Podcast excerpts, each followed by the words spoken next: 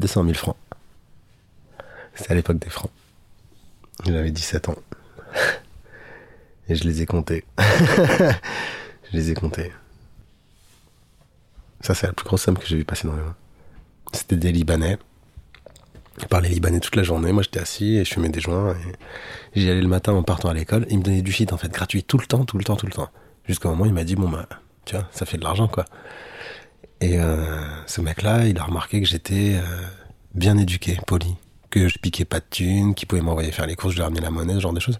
Donc, il y a un moment, il m'a dit, euh, tu passes en formation, là. C'est toi le futur poulain et tout, là, c'est bon, je te prends.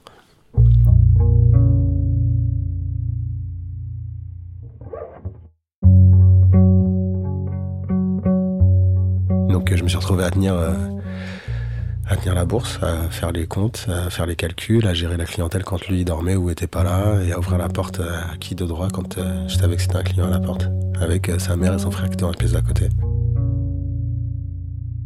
Et donc il y a eu un jour où il a fallu aller à Amsterdam pour acheter 4 kilos d'afghan, 12 kilos de skunk, et on a déposé les sous, on a dit bon bah moi j'ai tant, toi t'attends, ok.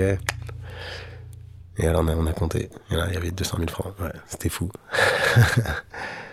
c'était assez fou.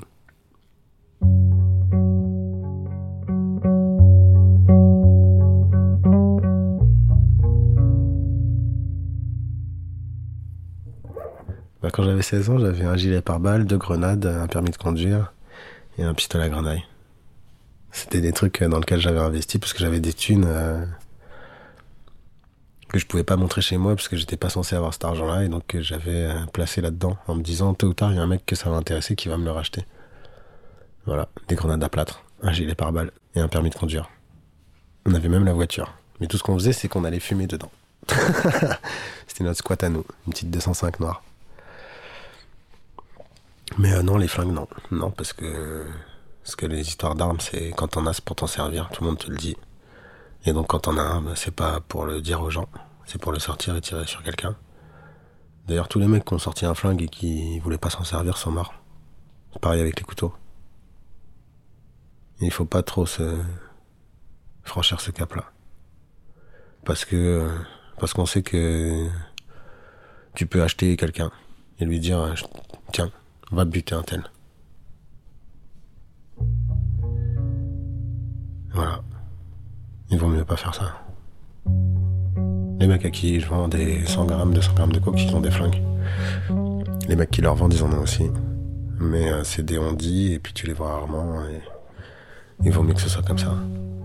Si t'es vraiment chaud dans le business et que tu mets des, 3-4 000 euros dans tes poches euh, toutes les semaines ou toutes les deux semaines, tu vas pas en parler à trop de gens et donc va falloir se protéger. Tu te protèges pas avec une petite bombe lacrymo hein, ou un taser, c'est un flingue. À suivre. C'est trop. C'est une limite. Une vraie. Sur arteradio.com.